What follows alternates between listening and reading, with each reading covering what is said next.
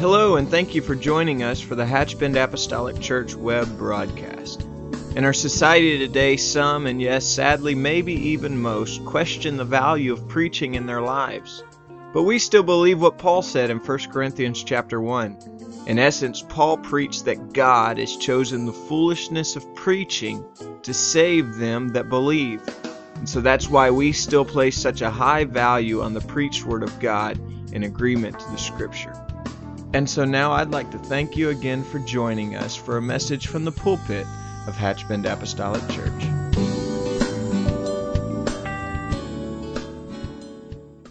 beginning, I appreciate everyone being here.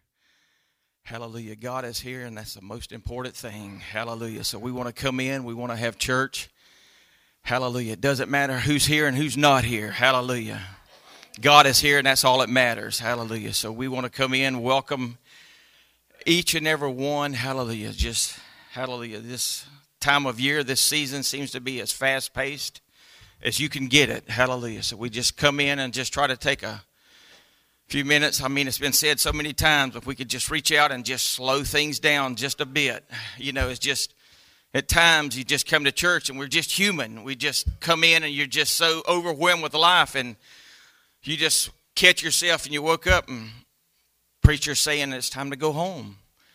And that's no fault of us. We're just human. I mean, we're just caught up in life. And so that's why I said times we just have to make ourselves slow down.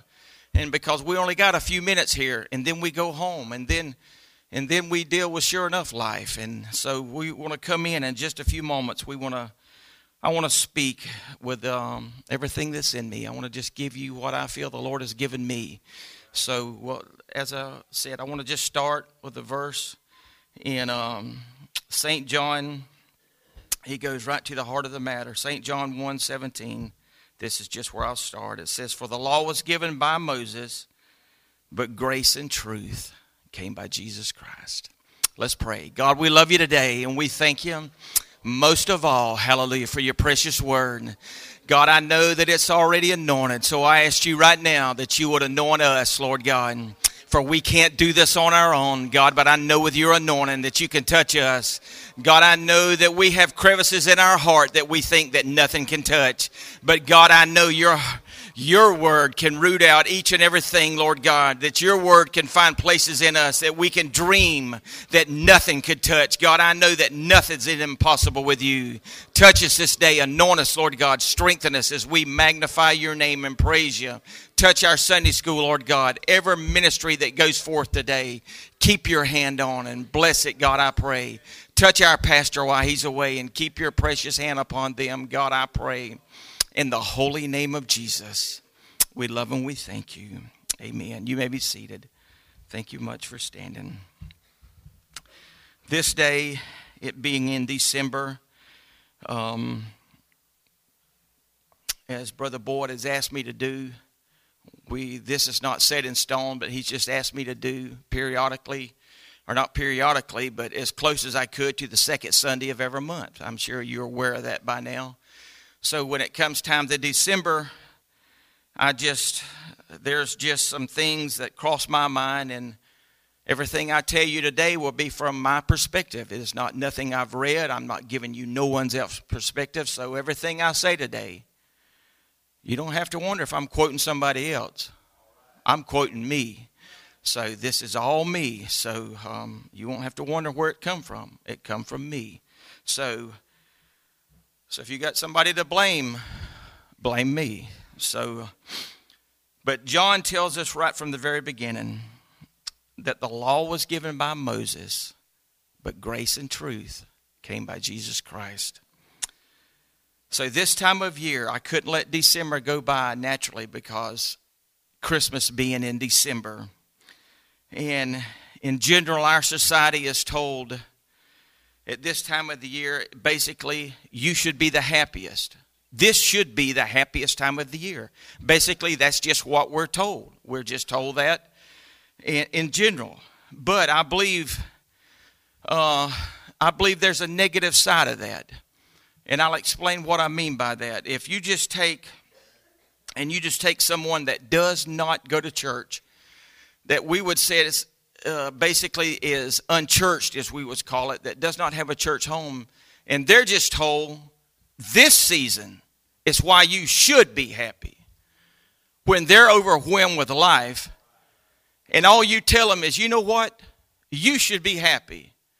But you don't tell them why they should be happy. Then I think you do them a disservice because you got to take and just all of it is the masses are just given a date. The date I don't hold nothing to. I've got nothing against December 25th, but December the 25th to me is just another date. Now, I'm not throwing rocks against what the world or what our society says it's Christ's birthday. I'm not knocking that. But do I get up looking at December the 25th? I honor my Lord every day, not just on December the 25th. So that's what I'm saying about December the 25th. Yes, yes, I will, for the sake of December the 25th, join, so to speak, and just say, Yes, I will agree with you on this point. Let's honor the Lord on December the 25th. But December the 25th, they're not going to know him. I will still know him on December the 26th. So therefore, I'm saying I'm just not going to know him on December the 25th. I want to know him all the time. So that's why I said if all you do is tell someone you should be happy, but you don't tell them why, then you're doing them a dishonor. And I believe that can lead literally to people blaming the Lord for their depression because we know depression goes up. It's sad, but depression literally goes up at this time of year. And I believe this is don't fault nobody else but me, but I believe this is one of the reasons because society is telling them, why aren't you happy? You should be happy. And they're saying, but I'm not happy.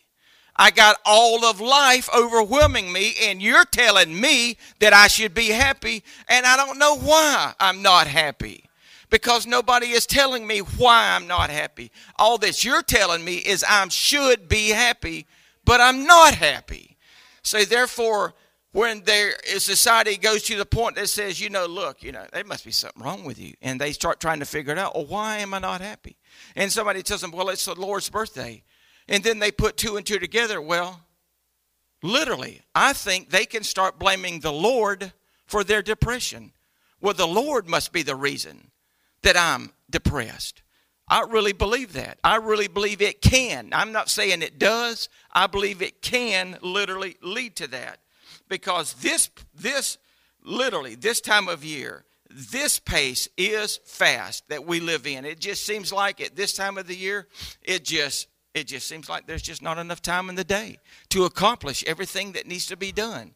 And it's just i don't know. It, it's just time is the same. If it, i've been intrigued by time all my life. It is just I, i'm time conscious.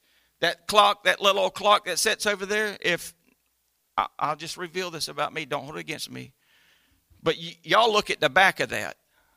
I look at the face of that because I want to know what time it is.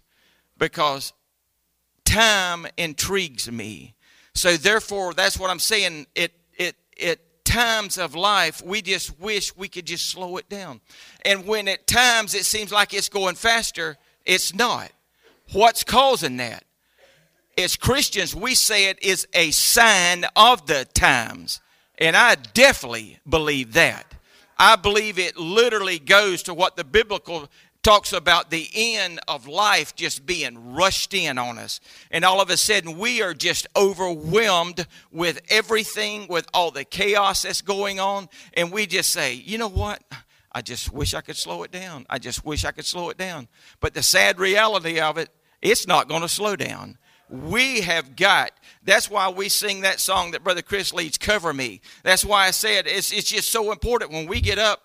You can't just waltz through your day and leave your home and just never ask for help. We have got to leave our home and say, God, you've got to cover me.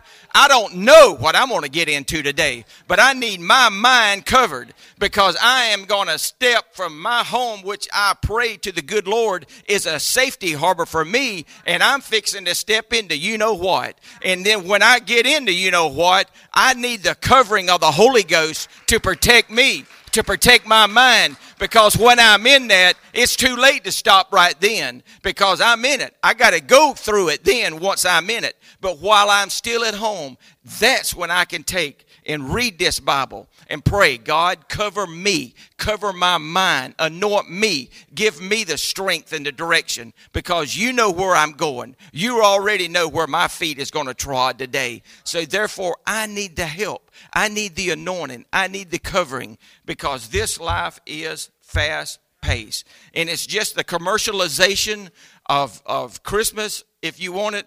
I mean, I, I, I've joked, I've said, I, I don't I was trying to remember this this week. I don't really believe that I've never said this behind this pulpit. I don't think to my knowledge, but I have always said this phrase to whomever I've talked about.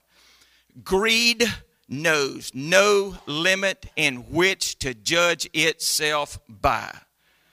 And you can talk about this is America, this is just the way we do things, this is just uh, the, the capitalism, or whatever what name you want to put on it. Just go ahead with it ever how you want it. But I'm telling you, greed knows no limit in which to judge itself by. I'm not blasting nobody. I'm just saying when you turn it loose, it knows no end. So therefore, we just got the you. Some holidays, I just feel like screaming, "Leave them alone. Let them enjoy their holiday." But they won't do it. Let's have a sale and just if I'm on a hobby horse, just give me a minute and I'll be off of it. But all I'm saying is just they won't leave it alone. You just cannot have a holiday. It's just man won't leave it alone. It's just got the greed of humanity that just not going to let it rest. So when it come at Christmas, when it's over, this should be the most special day of the year. Literally, it's got Christians to the point that we're just saying, we don't voice it, but we're just saying in our spirit, we're just glad it's over. Not about the Lord, but about the chaos. You can't even go to the store. You get run over. You get knocked down. You get buggy rash. Just a pure greed. Lord forbid they'd have a sale while you was in there. It is just the greed of humanity. That's all I'm saying. It knows no limit in which to judge itself by. And that, I'm telling you, ultimately goes back to sin. And that is what happens. So, all I'm saying is just you got people that's that all they're told is they should be happy, but they're in this chaos and they don't know why they should be happy. So, therefore, they are, they are being done an injustice, in my view. So, therefore, everyone I come across, that just is in this frame of mind, if they'll give me a second, then I try to tell them, this is not. Everything we see going on, this is not what Christmas is about. Ever, ever what your view of Christmas is, this is not what Christmas is about. This is not about going fighting for some item. That has nothing to do with Christmas. That is nothing to do with Christmas. But everything this time of year is a, is a whole lot more to do with what we see being done to this holiday. And so if it felt like a rant to you, then I just apologize for it. I'm going to go back to John. So turn, if you're still in John, if you have your Bible, I'm going to go back. I want to read some scripture. That's why I said John, he didn't fool around. He just, he just jumped straight to the heart. I'm going to read John 1 through 3. Now, in reading this in St. John 1 through 3, makes no, make no mistake about it. He is talking about Jesus Christ. In the beginning was the Word, and the Word was with God, and the Word was God. That's the flesh. Okay, now he jumps to the Spirit. Number two. The same was in the beginning with God. Verse 3 All things were made by him, and without him was not anything made that was made. We know no body was made until the Lord was born. There was no body birth till then. But verse 3 says, All things was made by him, without him was not anything made that was made. So therefore, you're talking about oneness. It's easy to believe oneness. The world was made by Him, the Word. There's one Spirit, one Spirit. Okay, I want to jump to verse 10. I'm going to go through 10 through 14. Now, He was in the world, and the world was made by Him. Speaking about Jesus Christ in the flesh, He was in the world, and the world was made by Him, and the world knew Him not. Other words, here's Jesus in the world, the world that he made, and the world didn't even recognize him. He came unto his own, and his own people even didn't even receive him not. He came into his own, and his own wouldn't even receive him. But look at verse 12. But as many as received him, to them gave he power to become the sons of God, even to them that believe on his name. Verse 13, which was born not of blood, nor of the will of the flesh, nor the will of God, nor the will of man, but of God. And verse 14 nails it. And the Word was made flesh and dwelt among us. And we beheld his glory, the glory as of the only begotten of the Father, full of grace and truth. Full of grace and truth.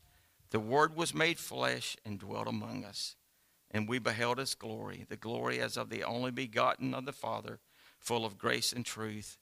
And I'll read my opening verse again. For the law was given by Moses, but grace and truth came by Jesus Christ. Now, just for title's sake, I just flipped it. I just put truth delivered with grace. But the way this Bible puts it is grace always comes before truth. We've got to have that. In the Old Testament, under, under the Mosaic system, that's why it says the law was given by Moses, but grace and truth came by Jesus Christ. Now I want you to listen to this. When the law was given to Moses, there were 69 commandments on God and idolatry in the in the in the law. There was 83 judicial commands in the law given to Moses. But there was 122 commandments on sacrifice that was in the law. Now, if there's one thing I know that God didn't tolerate, is was you, go you will have no other gods before me. He would not tolerate that. Idolatry would get you killed. And there was 69 of them. But there was 122. So I that lets me know, that lets me know that the provisions that God made for sacrifice was on his mind so strong when it come to humanity offering a sacrifice to him that he made 122 commandments to make sure that the commandments was done correctly. So therefore, truth was coming and grace was leading the way. Now, there's over 300 prophecies in the Old Testament, over 300 that prophesied the birth of our Lord coming to be birthed. Now, and what is amazing to me is literally we have the Lord, Yahweh, being born in a stable. Now, I'm telling you, we. Here is where I have to really draw a fine line of not to throw rocks against the Jews. Because when you look at this, of what God and His majesty was to them, the splendor, when you look at Solomon's temple and the way the Bible describes it, the glory and the majesty, what would you say if you knew God in the capacity they knew God? And then you was told your God, Yahweh, was just born in a stable. that would take a few minutes to digest. I don't think me that I would stand there and say, Yep, I'm with you. I got it. I believe I would stand there and say, You know what? As we would say, that's going to have to soak a while. That's you, you got angels telling you, I'm going to need a few telling me. But literally, the God of heaven to be born in a stable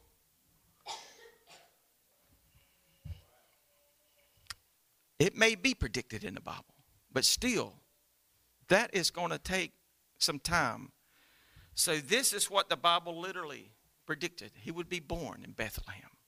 But to be born in a stable, literally where animals is kept, that is really, really humbling yourself to be the God of heaven and to humble yourself even to the point of humiliate yourself, I would say, to be born literally in a stable, to, to do this. And I can see, that's, I said that, I can see the Jews saying, no, no, no, that's not our God.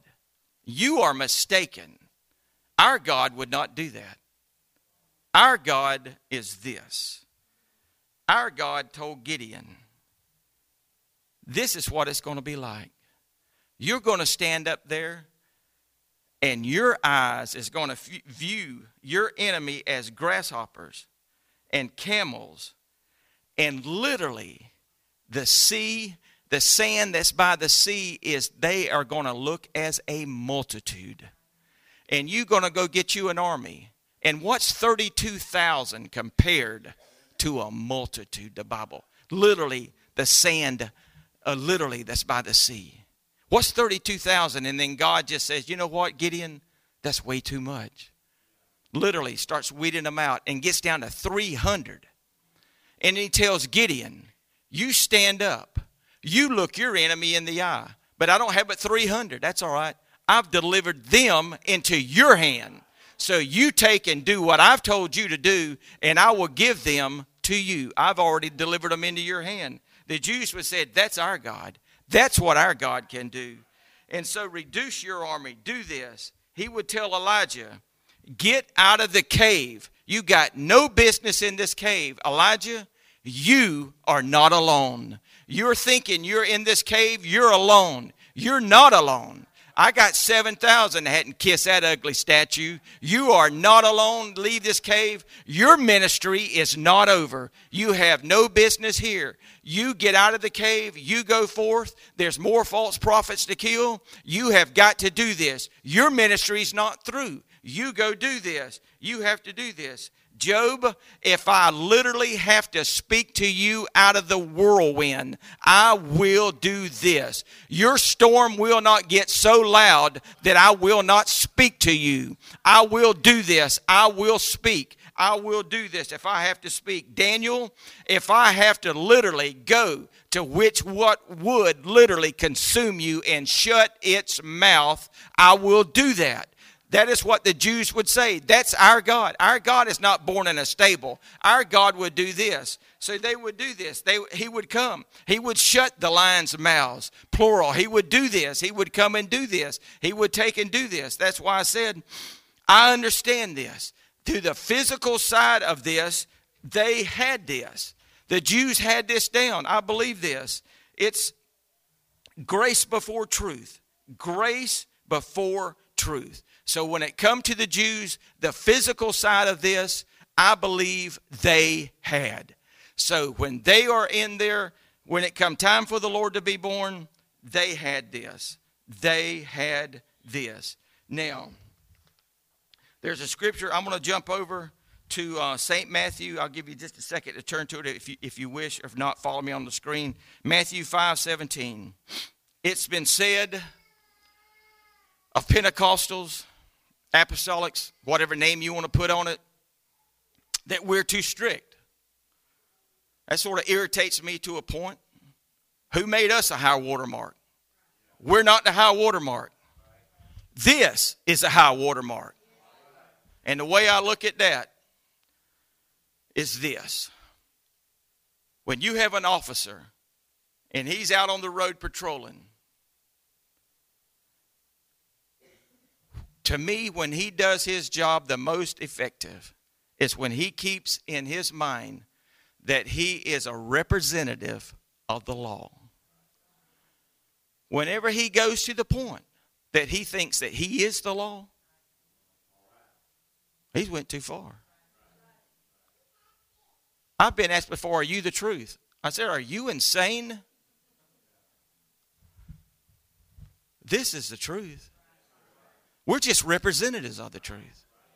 We just represent the truth. We're not strict. This is strict. So it's been said of us that we're strict.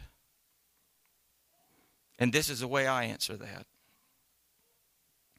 Matthew 5 17 says it like this Think not that I am come to destroy the law or the prophets. I am not come to destroy, but to fulfill. As I've said, the Jews had this down, the physical side. Don't run from your enemy. Do not run. I'm telling you, that's still in effect. Do not run from your enemy. God does not provide any armor for our back, the armor is for your front. You engage the enemy, but you flip that around. You've got to use wisdom. You've got to know your strengths. You've got to know your weaknesses. You have to use, as we would say, use your head. You've got to use your spiritual sense. So, but they had it down. They had this. But what about the 122 commandments when it come to sacrifice? The physical they had, but now it come time for the Lord to be born. And grace and truth was coming with him. But I would say to the one that telling telling me that we're too strict, what about the man standing in the Old Testament with his family outside the tent? Asking God to just cover his sins for another year, not knowing if God was. And literally, all that was going to happen when a man would kill the lamb and go before the Lord, take it to the priest, and the priest would offer the sins, they would sprinkle the blood on the mercy seat literally, to this Bible, all that happened was that their sins was covered, not done away with, covered. Their sins was covered for another year. So, I would say, what about the commandments then in the family? When he sprinkled the blood on the mercy seat, the covering was made. Now, what about all the people standing outside wondering, what really must it be like to step into the presence of God? What must it be like to go in the Holy of Holies? What must it really be like to do this? And then when Jesus came, He's the one that made it possible that no longer has man got to be able just to stand outside the tent. God made it possible for He took, and He's the one that did away with this. He's the one that did away with the taking of sin.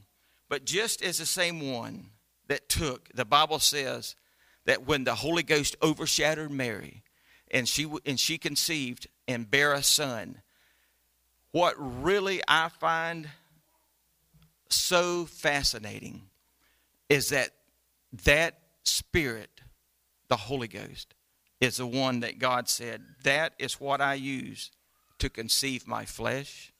That is what I was tempted in, my flesh. That is what I will give you.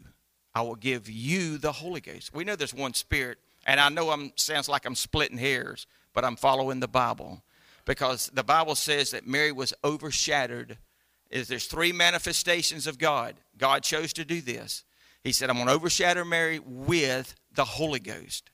So when He overshadowed Mary with the Holy Ghost, she conceived of the Holy Ghost that conceived the flesh of Jesus Christ. The flesh is what he was tempted in. So when he was resisted the enemy and overcame the enemy. Now, I knew he I know he was God. We're still human, but he said to help your human side, I will give you the Holy Ghost. So therefore, I don't have to stand leaning over the wall saying, "What's it like?" So therefore, God said, "I will make you able to overcome the flesh that you live in.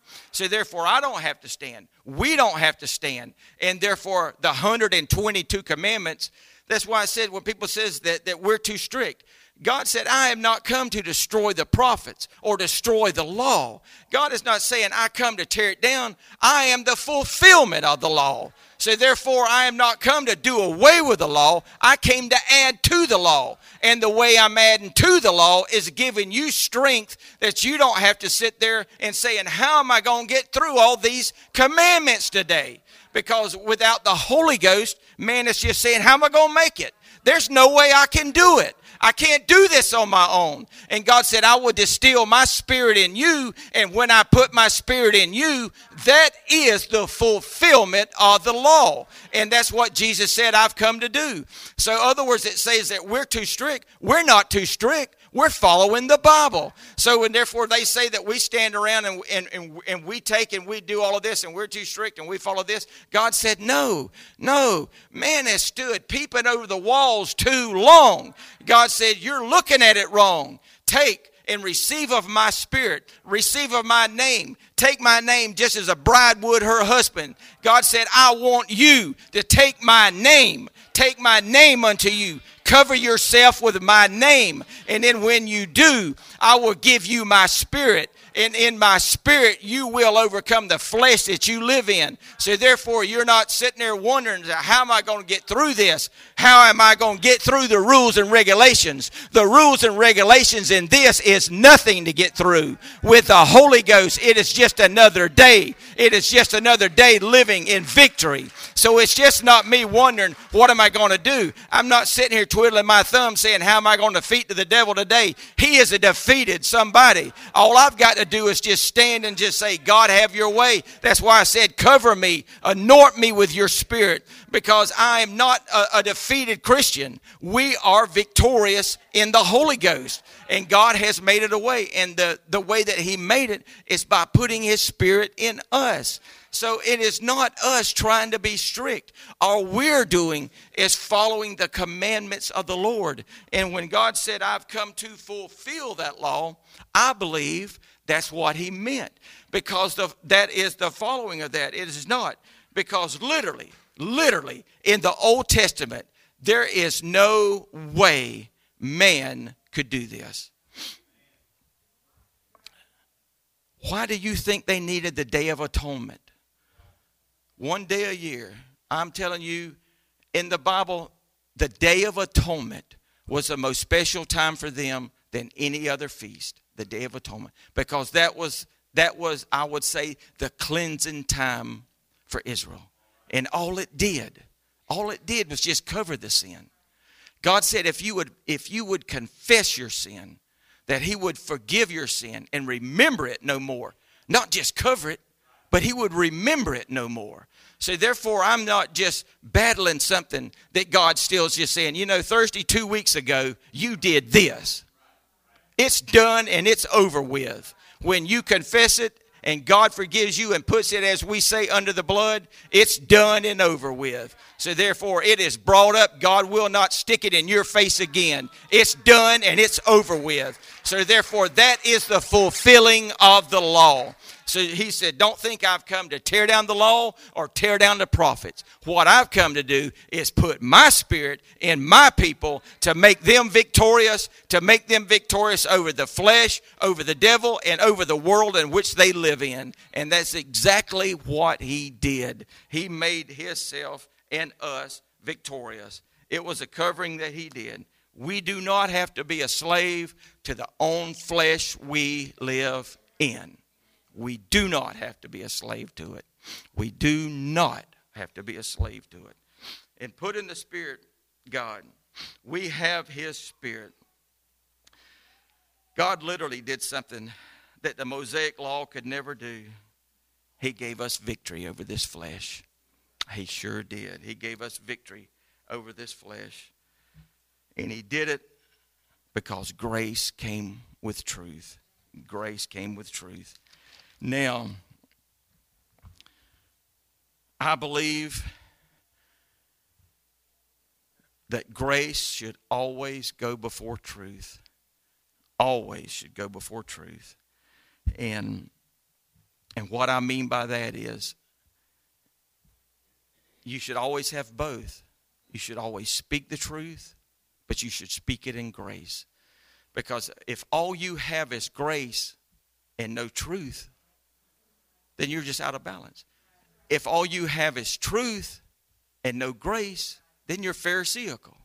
So you have to have both. You have to have both, but you want grace to go before truth. You do. I'm telling you, that's me. Take that ever how you want. But I think grace would go before truth. I got some points that I want to try to make. This is just me personally. I, I have spoke about this uh, before, but but one point I want to make before I go there in Saint Luke, I want to just want to give you one observation of mine. Of we know the Lord, Saint Luke four, uh, chapter four, verse verse five. This is the Lord when he was tempted. We know that after the 40 days, he was tempted to turn the stone into bread. About the kingdoms of the world and to throw himself off the temple. But the one that I want to bring out is in St. Luke, it's, it's the middle one that Luke puts in the center. In St. Luke, the fourth chapter, and I'll start reading at verse um, 5. And the devil taking up taking him up into a high mountain showed him showed unto him all the kingdoms of the world in a moment of time. And the devil said unto him all this power will I give thee and the glory of them that is delivered unto me and to whomsoever I will give it. If thou therefore wilt worship me all thou to me all shall be thine. And Jesus answered and said unto him, Get thee behind me, Satan, for it is written, Thou shalt worship the Lord thy God, and him only shalt thou serve. Now, of the three, I can literally see where the enemy would tempt him with bread first, naturally. I, I just, wow, I just can't imagine a 40 day fast. I'm telling you. Satan wouldn't have to worry about me wanting to turn stone into bread. I'd been willing to eat him. I mean, he wouldn't have stood a chance. I'd be, he'd have been telling me to, about the stone, and I'd be done cut an arm off. I mean, so he wouldn't have got that far. But, but I can easily see him starting with the physical side. You know, you're hungry, so turn the stone into bread. You say you're God, let's do this. Uh, in the last one in Luke, where he says, but what I find in, even interesting about it, where he takes him to the temple I believe he was really being sarcastic, takes him to the temple and puts him on the pinnacle of the temple and says, Throw yourself off the temple. And I believe it was just the devil being sarcastic. But the middle one, I believe, was to me, to me, I look at it as the hardest one, and this is why. He takes him up into a high mountain and shows him and shows unto him all the kingdoms of the world. power and the people. And what did the Lord come for? He didn't come for the trees or nothing else. He come for humanity. Now, do I believe the enemy was exaggerating here? Probably so. I don't believe he had authority over all the people. But here the enemy is trying to tell him, if you will just worship me, I will give you all of humanity. I don't know if Satan was trying to say, I will release any hold I have on humanity. I will give you all of humanity if you will just worship me. To me, that would have been the Lord in a weakened state in his flesh. To me, that would have been the hardest one. When everything he came for was humanity, and the enemy offering him the people. And the Lord said, No, I'm not worshiping you. You got to worship the Lord thy God. and him only shalt thou serve. That's just me. Now, in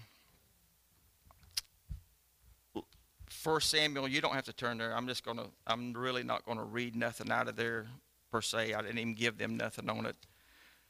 But I just want to draw a few points from just me looking at this, thinking about family and friends and just of what this time of year means. Where David went and met Goliath. And my first observation is 40, we know in the Bible, is a time of severe testing. And we know that from the Bible. And the Bible does say that Goliath run his mouth for 40 days. So therefore, we know, and I would say regarding that, and it's ironic that he was on a mountainside when he when he did this. So I would say, as far from as far as a spiritual point of view, to us as Christians, it's on the mountain is when we're going to be baited. The enemy is going to bait us on the mountaintop. But when we get in the valley, it's when all the rules is going to change. But the Bible, when it makes perfect sense, when it says, But there was no sword in the hand of David. And David goes and tells Goliath, and says, You know what? The Lord's going to deliver me out of your hand, just like he delivered the others. And David knew this because this is not the first battle that he had been in. He had had other battles that he had fought. And the other battles had gave him confidence. And that's why I've said before, and I probably have said behind this pulpit, it's when we get in the valley. That's why the, the Bible says, no sword in the hand of David. When you get in the valley, that's when the rules is going to change. And in the valley, in a weakened state, don't let the enemy define you. Don't let him change the rules on you. We know what we're supposed to be about. So we cannot let the enemy define us. So David, as we know it, had a sling. So and he took the sling for one reason and one reason only because God had anointed him to use that sling. That's the reason he took it. And the, I believe the enemy knew this. So, and I believe that God had anointed David to use the sling for one purpose and one purpose only. And this is my point. Spiritually speaking, God had anointed David to use a sling to protect the sheep. And I said, at this time of year, when family means so much to us, we can't compromise our faith. I was just sitting at the house thinking on this, and I thought, you know, everything that David did, everything he did, God had anointed him. The enemy says, You come out. The Bible even says that he cursed David by his gods. You come out against me with sticks. In other words, where's your sword at? But the Bible says there was no sword. David used what God had anointed him with. That's why I said, don't go to the valley and let the enemy persuade you to use something that God has not anointed you with. We cannot get in the valley and all of a sudden succumb to the enemy and let him change the rules on us. We have got to use what God has anointed because the soul, boil it all down. Boil it all down. I'm telling you, you can use the physical to make a spiritual. The sole purpose was to protect the sheep. So, spiritually speaking, when you are protecting the ones that you love, the enemy knows that. Don't change the rules. Don't compromise your faith. Stay firm on your faith. Stay with this Bible. Stay with what's anointed. Stay with what's true. And if we would do that, like David, if we will stay with what God has anointed, like David, it will protect the sheep. It will protect what God has given us, and He has given us His sheep. Now, at this time of year, I just want to say Merry Christmas. And our prayer would be that this time of year would be as much and as full as what God would want it to be for you. Not what society wants it to be, what God would want it to be for you. And Jesus is the fulfillment of the law. You are the reason he came. You are the reason that he suffered and died. You are the reason that everything that was done was done. Now, I will end with this. The Apostle Peter, in the second, second Peter, I will just quote part of his verse. This verse in the quoting gets quoted. I would say it gets misquoted. And I understand it, and I'm not throwing rocks against people. But the way it gets quoted the most is like this The Lord is not slack concerning his promises. That is not what the Bible says. It is speaking of a singular purpose. I'm not throwing rocks. What the Bible says is the Lord is not slack concerning his promise. And that promise it is referring to is him coming back. Three or four verses ahead of that, it says we're going to have scoffers making fun. It just says, you know what? All things is just as they was ever since the beginning of creation, the Bible says. Nothing's changed. Everything's just like it was. In other words, time is going on. Nothing has changed. Everything's the same. But Peter assured us. And he says, God is not slack concerning his promise, as some men count slackness. So therefore, God ain't to leave us here. God ain't to leave us here. I cannot get in the frame of mind as the Jews was and only see half the equation. I have got to look at the whole picture. I have got to look at the whole picture and not just get overwhelmed with life and think life is so frustrating and just so rat race mentality and think, how could this thing ever, how could it ever happen? No, I can't allow myself to get to that point. I can't allow myself to be pushed to that. For as the Jews in Israel just stood there and says, you know what?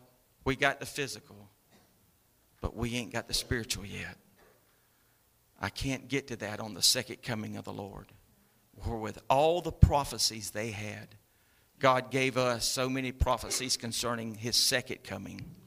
So at the second coming, I can't get so confused about life and just wonder because the Bible tells us simply,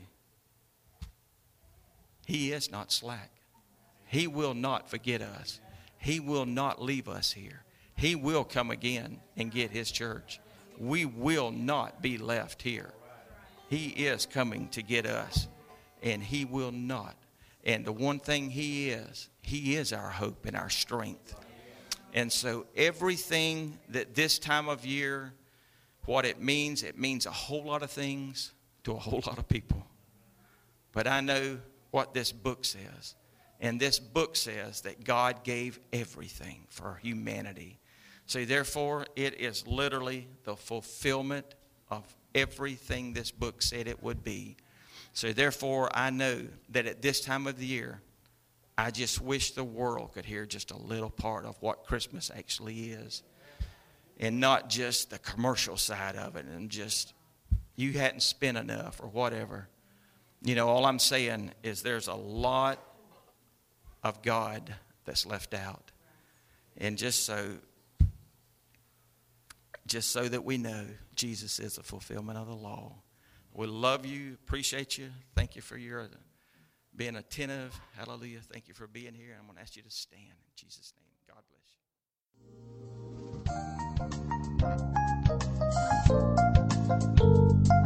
This message has been brought to you today by the Media Ministry of Hatchbend Apostolic Church. We pray that it's ministered to you in some way, and we'd like to take this opportunity to invite you to join us in service here at Hatchbend Apostolic. Our Sunday services begin at 10 a.m. and our Wednesday night service at 7:30 p.m. For any more information or to speak with our ministry staff, please feel free to call our church office at 386 935 2806, or you can visit the contact link here on our website. Again, thank you for listening, and we pray God's richest blessings on you and your family.